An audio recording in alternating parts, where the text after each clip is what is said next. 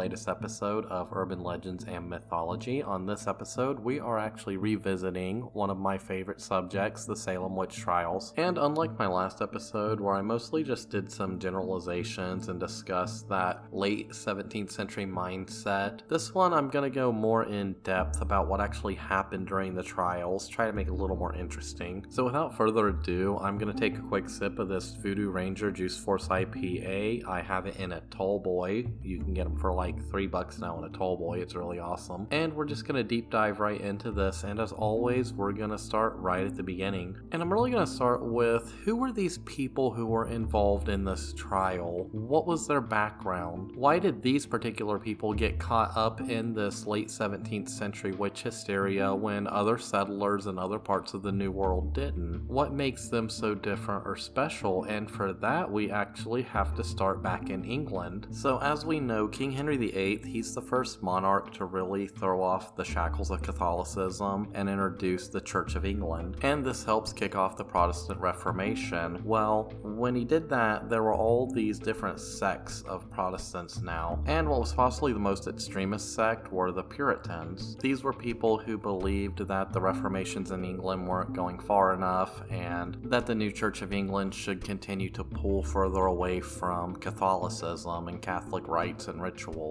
Now, the problem for these guys was criticizing the Church of England was illegal, so they had two choices. They could either convert to Anglicanism or they could leave. They could go to the new colonies. And in the 1620s, a lot of these people decided to leave for the New World. And in 1626, a group of these Puritans, they formed this charter to form a viable colony in the New World, and that colony would become what is now the state of Massachusetts. And in that that same year, they would establish Salem Town, followed about 10 years later by Salem Village. Now, the thing you have to know about Salem Town and Salem Village was the two settlements were made up of different types of people. Salem Town was mostly made up of merchants, and Salem Village was mostly made up of landowners and farmers. So, from the very beginning, these two groups kind of hated each other, especially in Salem Village. They believed that they were more righteous, more pious, and the two settlements had this reputation for being very quarrelsome, especially with each other, and they would fight over literally anything and everything property lines, grazing rights, who had certain church privileges, literally any kind of drama you can think of. Think of all that petty high school bullshit drama that you had back when you were a kid or living in a small town or whatever. That's exactly what's going on here every day for years. These people would literally fight over everything, but one big thing that they were constantly fighting about was the fact that the only church was in Salem town. It was a much larger settlement. And the teachings of that church were considered a little too soft for these extremist hardcore Puritans of Salem Village. And we have to remember the context here because to these people, religion was everything. Massachusetts was founded by Puritans to basically be a Bible based society. So when other people would move in who didn't have that same kind of mindset, they were distrusted. They were not liked. They were considered outsiders. And Salem Village itself seemed to have this magnetism for attracting these extreme, hardcore religious figures who believed in witches and demons and all this stuff. So what eventually happens is in 1672, the villagers of Salem Village, they vote to hire a minister of their own apart from Salem Town. They want to form their own little church away from Salem Town because they believe that the church in Salem Town just isn't preaching what they want to hear. And the first guy that they go to hire is a man named James Bailey. He lasts from 1673 to 1679. And what happens in 1679 is he's essentially just ousted. He's not radical enough, he's not extreme enough, he's not filled with the hellfire and brimstone and fear that, you know, you're supposed to instill in your Puritan minds. So basically, in 1679, they just stop paying his wage and he kind of gets the hint and he moves on. He's replaced in 1680 by a man named George Burroughs who only lasts for three years, and the same thing happens. He too is not filled with the passion and the fire and the brimstone and the fear that the Puritans like to hear. So they refuse to pay his wage and he too takes the hint and he leaves. The next one is a man named Deodat Lawson. He stays there from 1684 to 1688. However, Salem refused to ordain him. So in 1689, 1789, he is replaced with Samuel Parris, who will come up throughout the rest of our story. Now, Reverend Parris, he was actually kind of hesitant at first because of the fate of the previous ministers, and he actually delays accepting the position because he didn't seem to be able to settle his new parishioners' disputes and in fact, he would actually make a lot of things worse. He would sow a lot of division and he would have parishioners rat each other out for the smallest infractions in which they'd be publicly punished. Because remember, there is no separation of church and state at this point. If you break a rule of the church, you can be punished in the same manner as if you had broken the law. And it's believed by exacerbating the bickering that was already going on in this small community that it sowed the foundation of what would come to be. Now, that's essentially the context of what's going on in Salem Village. You just have this small community of people who are up in everybody else's business and they bicker over every little thing, and on top of that, they're religious extremists. But in the background, there is another factor playing into this, and this is this belief in witchcraft, which had been going on throughout the last hundred or so years. Now, while the infamous witch trials across Europe had really started started to fade. They were still kind of going on, just not in the big grandiose way that you would see in places like Germany. And you still had people out there who truly believed in witches and that they were instruments of the devil and they could essentially possess people, hex people, or summon demons or whatever. And two of these men who believed in this were actually quite prominent figures. They were Increase and his son Cotton Mather. Now, Increase Mather, he was very influential in early Massachusetts politics. He was actually the president of Harvard from 1681 to 1701. He was a Protestant and he was very influential in Massachusetts politics at the time. And he really fought for this idea of the consent of the governed in Massachusetts at the time because at the time town meetings were outlawed, so the people didn't have a say. So he really fought for that and he fought for it from a Protestant point of of view. He played a large role in establishing home rule and created an effective legislature in Massachusetts, and he even, through his influence, had William Phips appointed as royal governor of Massachusetts at the time. And his son Cotton Mather, who was a minister in the Old North Church in Boston, he actually preached there his entire life. He was said to have been one of the most influential and prominent Puritan ministers of his day, and he was a prolific publisher of pamphlets on all matters of religion, but it was his belief in witchcraft which really came out in this book that he writes in 1689. And this book really goes on to reinforce that idea of witchcraft amongst the Protestants in and around Massachusetts. And this is important because this is a time when witchcraft and witch trials and that belief was really starting to die out in Europe. However, it still existed here in the colonies. And there are a lot of reasons why it still survives. It's because it's so far removed from the center of the world, Europe at the time, and it's a very isolated group of people living in these small villages, these small towns. And when you're on the fringes of society, you do become a little bit culturally backwards. That's literally just how it works. They're still gripping onto these ideas from the early 17th century, these ideas of witchcraft, which date back as far to the late medieval and has spikes during, for example, the Pendle Witch trials, which I'm planning on doing a future episode about. And there were even some witch trials which were going on in the New World as late as the 1640s before this. So this idea is still fresh in their mind, and now this influential preacher with this book really sensationalizes it and fuels this hysteria which would happen in 1692. Now, this book is called Memorable Providences relating to witchcrafts and possession, 1689, and in it Mather describes his, quote, oracular observations and how stupendous witchcraft had affected the children of Boston Mason John Goodwin. So it's essentially his own account of what he perceives to be witchcraft which is taking place here in the New World. So in this book, Mather illustrates how Goodwin's eldest child had been tempted by the devil and had stolen linen from the washerwoman Goody Glover. Glover was an Irish Catholic woman and was characterized as disagreeable and old old, and her husband would call her a witch. So after the theft of this linen, Goody Glover is accused of casting spells on the Goodwin children, and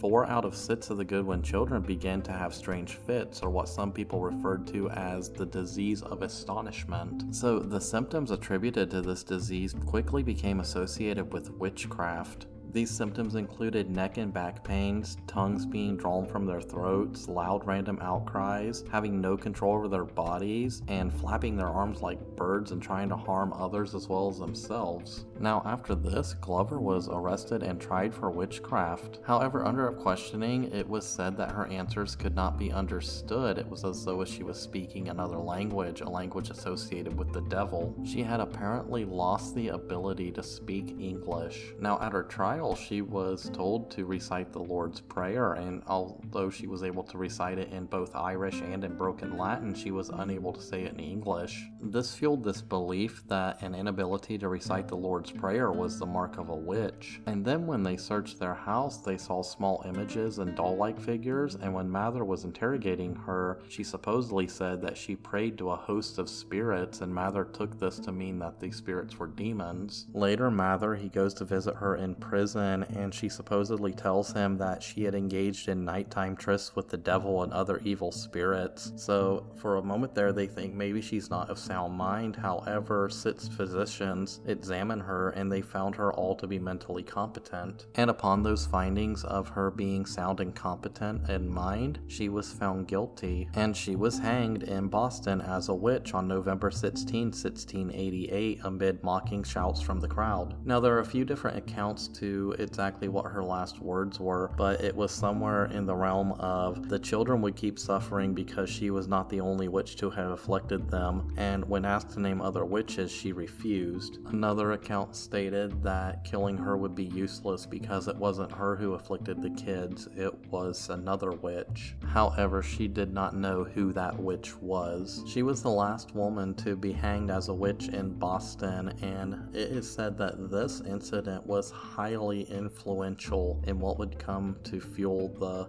Salem witch trials in 1692. So let's jump back to Salem in 1692. So we have this new preacher, Samuel Parris, and he's trying to temper all the squabbling and craziness in this village of hyper religious, small minded, petty individuals. But the thing is, he too is a hyper religious, petty, small minded individual who is engaged in some of these quarrels, and he had only made it worse through encouraging his very congregation in snitching on each other for every minor church infraction which they would be publicly punished for, because it would turn out that Samuel Parris would directly benefit from these accusations and from these murders which would be committed during these trials. Because a lot of the people who were accused of witchery were the same people that Samuel Parris had had conflicts with in the past. And with some of the accused being social outcasts, it would be the perfect way to get rid of some of these social outcasts. So it all starts in Salem Village in February of 1692, where Betty Parris, age 9, and her cousin Abigail Williams, age 11, who were the daughter and niece of Reverend Samuel Parris, began to have fits described as beyond the power of epileptic fits or natural disease to affect. It was said that the girls would scream, throw things about the room, they would utter strange sounds, they crawled under furniture, and they contorted themselves into peculiar positions. And this was corroborated by eyewitness accounts by John Hale, who was the minister in the nearby town of Beverly, and Reverend Deodat Lawson, who was the former minister in Salem Village, who both witnessed this stuff happening. The girls would also complain of being pinched and pricked with pins and being visited by the specters of their tormentors. And these outbursts would seemingly happen on cue, sometimes even in the Salem meeting house where they did their church preacher stuff. Now, initially, doctors were brought in, but these doctors claimed that they could find no physical evidence of any ailment and that it must be spiritual. Sometime later, two other girls, 12 year old Ann Putnam Jr. and Elizabeth Hubbard, would also start to exhibit the same behaviors. With no medical explanation of these behaviors being discovered. This leads the villagers to believe that this is the work of witches, and shortly thereafter, the first three women being accused and arrested of witchcraft. These first three women being Sarah Good, Sarah Osborne, and Samuel Parris's own slave, Tituba, who being the most famous woman to be accused of witchery in this trial, we will discuss first. So Tituba was one of the first persons accused to be practicing witchcraft by Elizabeth Parris and Abigail Williams, and it's believed that before all these accusations started that she used to entertain the girls with stories of witchcraft and voodoo from her native land, which most people believe to be Barbados, or somewhere in and around South America, Central America, the Caribbean. We're not really sure. We do know that she does end up in Barbados because that's where she is inherited by Samuel Parris in and around the 1670s. His family actually owned a plantation on Barbados, and in or around 1680, a hurricane actually strikes and he sells this plantation, and that's how they end up in Massachusetts. But it's believed that being in these parts of the Caribbean and interacting with other people and other cultures who were also enslaved in these parts of the Caribbean, she picked up on folk tales and witchcraft and occult teachings throughout her life. So while all this chaos is going on and this gossip is running through the village of Salem, a neighbor of the Parris family named Mary Sibley instructed a man named John Indian, who was the husband of Tituba, to make Tituba make a witch cake made of rye meal and the girl's urine to feed to a dog in order to discover who was bewitching the girls. However, this kind of backfires for Tituba because since she made this witch cake, she has essentially performed witchcraft, and it's no surprise when Elizabeth Parris accuses Tituba of being the witch who is bewitching her. And later that same day, they will go on to accuse Sarah Osborne and Sarah Good of bewitching them as well. They were two kind of social outcasts in Salem town, and they were easy target. And then on February 29th, based on a bunch of formal complaints from people within the village,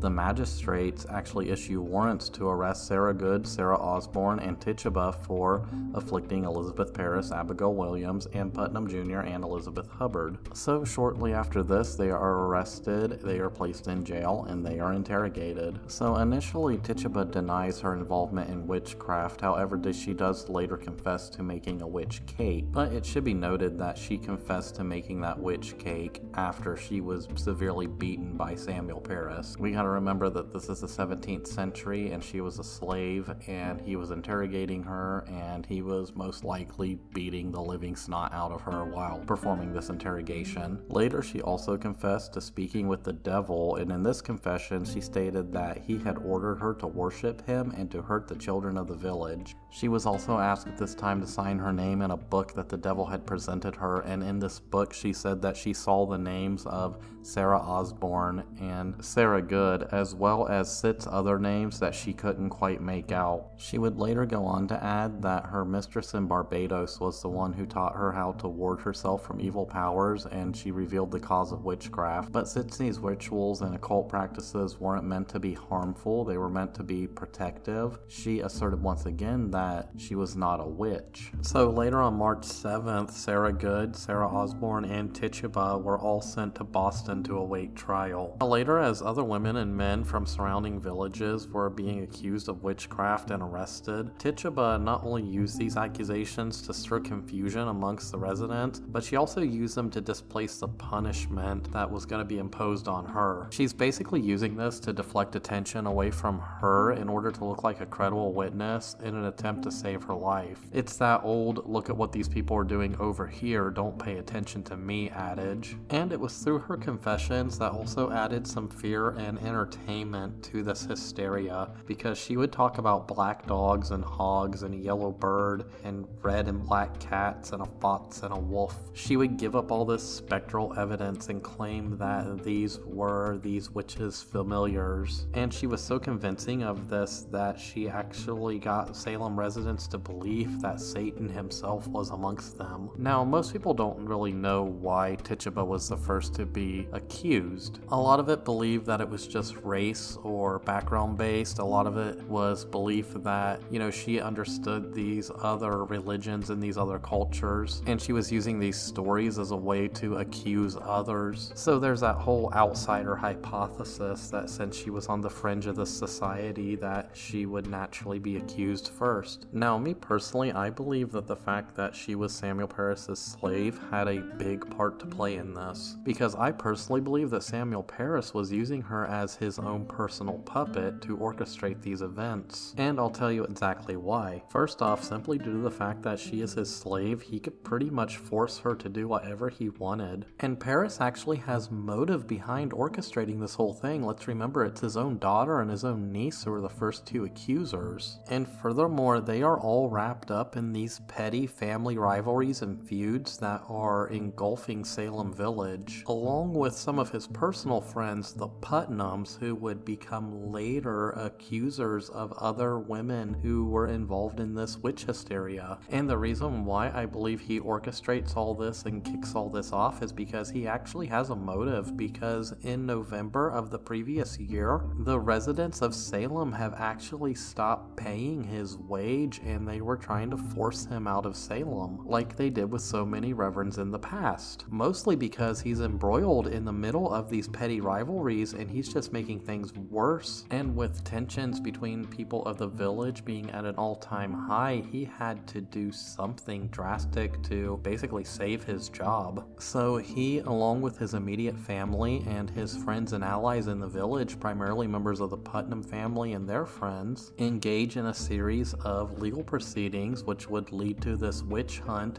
and their targets would be the undesirables of the community. And Tituba is forced to participate in this madness because not only does she sound like a credible witness, she can name other names, and those other names would be coached to her by Parris. And it would start out targeting some of the undesirables and outcasts in the village, but then it would soon evolve to include people that the Parrises and the Putnams had personal squabbles with. So let's just start with one of the original people who were accused, Sarah Good. Now, Sarah Good, a little bit of background on her. She was born in 1653, and she was actually the daughter of a well to do tavern owner. Now, her father also owned a 70 acre estate, which was valued around 500 pounds in Salem, and was involved in many of the land disputes around Salem at the time. However, he commits suicide in 1669, and the worst part of this is he doesn't leave a will. Now, after her father's death, her estate was split up between the widow, the new husband of the widow who would later come along, the sons, and the daughters got very little. In fact, she got so little that she was forced to sell it off just to pay off some debts. And with no dowry and no prospects, she ends up basically homeless and she would wander around Salem begging. So she eventually develops a reputation for being unpleasant. And when Samuel actually gives her lodgings for a time, he, it was said that she was so turbulent a spirit and spiteful and maliciously bent that they actually threw her out of the house. But then again, it's no surprise that she would be so willing to throw off these Puritan customs and norms because she has just had a most tragic life. But this does make her a perfect target for suspected witchery, and it is no surprise that she is amongst one of the first accused. And it's actually on March 25th, 1692, when she was tried for witchcraft. She was accused of rejecting the puritanical expectations of self control and discipline when she chose to torment and scorn the children instead of leading them towards a path of salvation. Now, during this trial, her accusers actually would start by rocking back and forth and moaning when they noticed her presence. Later, one of the accusers fell into a fit and began screaming on the floor, claiming that Good Spectre had just attacked her with a knife. And she actually produced a piece of a broken knife at this time, and this is where it gets funny because when she produced that piece of broken knife, a townsperson actually stood up and told the court that that piece had broken off his own knife the day before and that the girl had witnessed it. And he actually revealed his half of the broken knife to prove his story. And instead of just throwing this testimony out because it's an outright lie, the judge simply just scolds the girl for exaggerating the truth. Now, Good was allowed the chance to defend herself in front of the jurors, proclaiming Tituba and Osborne to be the real witches and she's just another victim. But this wasn't enough. She was jailed, sentenced to death on July 29, 1692, and was hanged along four other women convicted of witchcraft. But her story doesn't end there because her very daughter, a girl named Dorothy Good, who was as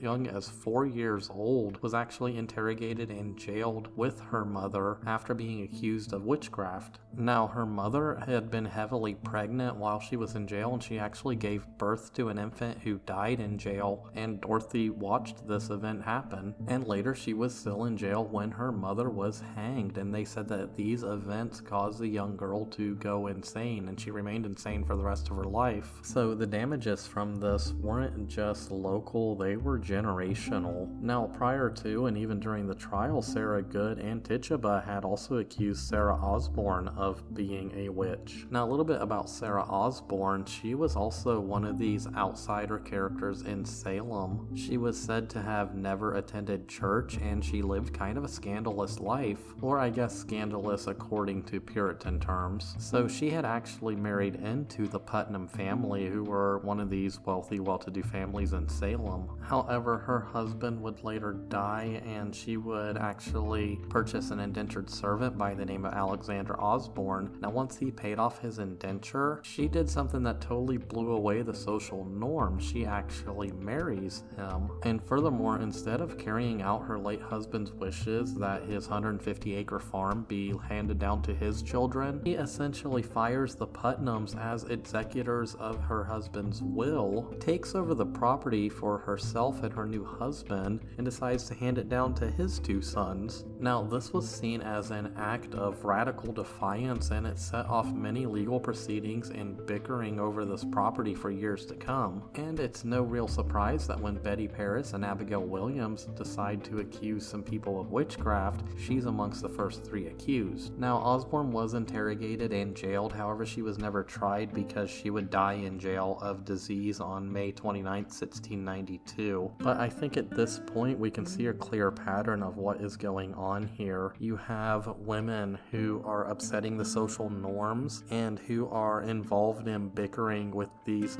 accusers who decide, hey, let's accuse them of witchcraft. And in a community that's already at the boiling point with rage and bickering and infighting, this exacerbates the hysteria. And before we know it, hundreds of people are accused of being witches. And some people become accused of being witches simply for criticizing the trials, which was the case in Giles Corey and his wife. Now, I did discuss Giles Corey and his whole pressing thing back in the season 2 episode that I did on this, but since Giles Corey was such a badass, I am gonna reiterate a few things. So, yes, he was accused of witchcraft, but it was primarily because he had criticized the proceedings which was going on. Also, he was a prominent landowner in the area, and there was this general precedence that any lands and inheritances can be seized from any of these people who were accused of witchcraft. Now, Giles Corey, he was a savvy man. He understood the law and he understood that he didn't have to plead either way, and that if he didn't plead either way, they couldn't try him or take his property when he was eventually found guilty. So the townsfolk decided, well, if he's not going to plea, we're just going to torture him to make him plea one way or the other. So they lay him down on a board, they lay another board down on top of him, and then on that second board, they start piling these heavy stones. And every few hours for two straight days, they would say, What do you plead? And he would just say, More weight, which was his way of basically saying fuck you. He knew that these trials were madness, he knew that it all stemmed from the bickering in the village, and he knew that he was essentially in a no win situation. So he went out with defiance, not only defying the village of Salem itself, but defying the courts and defying the sheriff's department of Salem. The guy was a true badass, and you know what? His curse, it did endure. But like I said, for more about Giles Corey, go back and check out that season 2 episode. So while all this madness is going on, and up until then it's mostly been civil disputes and stuff, however, the new governor of Massachusetts, a guy named Phelps, he comes into power, and he establishes this court, this like criminal court, to look into all these cases of witchery and witchcraft. And this court is really the entity which tries most of these cases and administers these death sentences. And the whole time, this hysteria is still growing in Salem Village and around some of the other villages. And it's clear that they're kind of abusing the legal proceedings and the law because one judge actually steps down in protest because he doesn't believe in this spectral evidence garbage. And then even Increase Mather, he comes out denouncing spectral evidence. He says that you can't rely on it alone and that it should be thrown out of the court. But these proceedings don't actually come to a stop until Governor Phillips writes to the Privy Council of King William and Queen Mary, stating that he has stopped the proceedings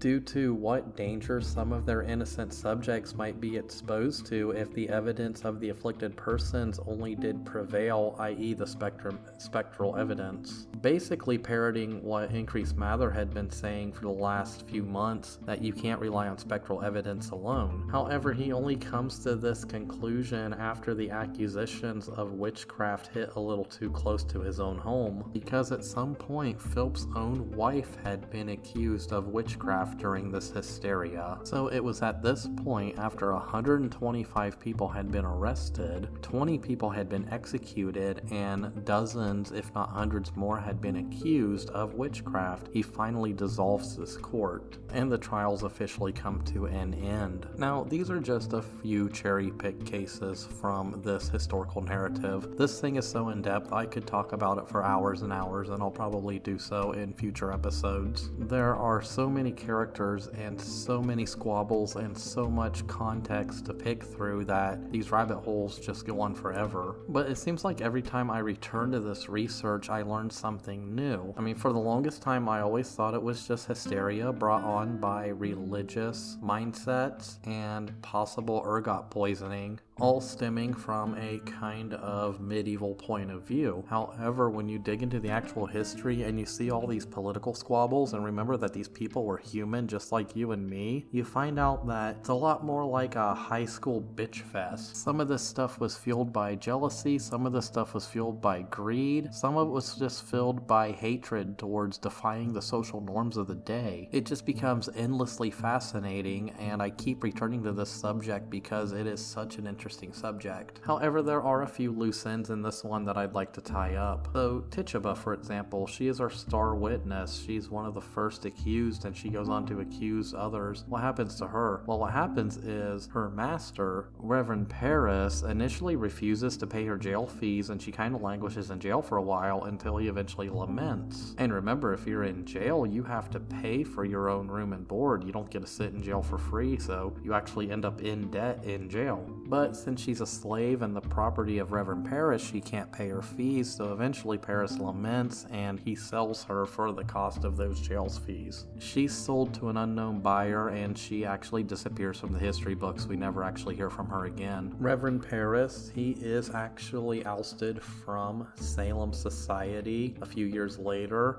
after squabbling over some fees and debt owed to him. He does remain a preacher in and around Massachusetts and he eventually eventually dies several years later. Now, the girls themselves, the ones who kicked this all off and was accusing these people and who were obviously being coached by the adults who had these domestic squabbles with these other neighbors or whatever, they actually come out saying that they made it all up. And some of them actually issue formal apologies in the Salem meeting house in later years, and they regret their actions because at the time they were children and they didn't understand the ramifications of what they were doing. However, later in life, when they realized the ramifications of what they were doing, they did feel sincere regret, and I guess they just had to live with that guilt and that regret for the rest of their lives. Now, when asked why they did it, they gave various answers, but to be honest, the big reason why they did it was because they were being given attention. Because basically, in a Puritan lifestyle, the idea of the woman is to basically be seen and not heard, to take care of the house and the children, and when they were given this bit of attention, it must have validated them in some way. Hell, it probably made them feel like rock stars for a little while. However, despite their moment in the starlight, they do go on to kind of fade into historical obscurity. And on that note, I think that is where I will end it for this episode.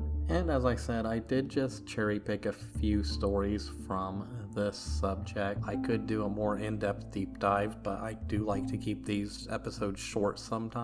I can guarantee that I will revisit this subject in the future and touch on more stories surrounding this subject because every time I return to it, it's even more fascinating than the last time. But as always, this is Mike, and if you did enjoy this episode, all I ask is that you maybe share it with a friend. This show primarily grows via word of mouth, and without you guys, you listeners, providing that word of mouth, this thing would go nowhere. But as always, if you would like to help out the show directly, you can always hit that listener support link in the Spotify description. That actually helps out a lot. You have no idea how much that helps out, to be honest. You can follow it on the social media stuff or whatever you want. It's up to you. Now, I do admit I have been kind of neglecting it for a while. I do have a day job and I've kind of been caught up in that stuff. But I am planning on focusing more on some of that stuff in the future, as well as focusing on my setup here in my studio. You may notice that this sounds a little different than it normally does. That is because this current studio I'm in is in a state of chaos right now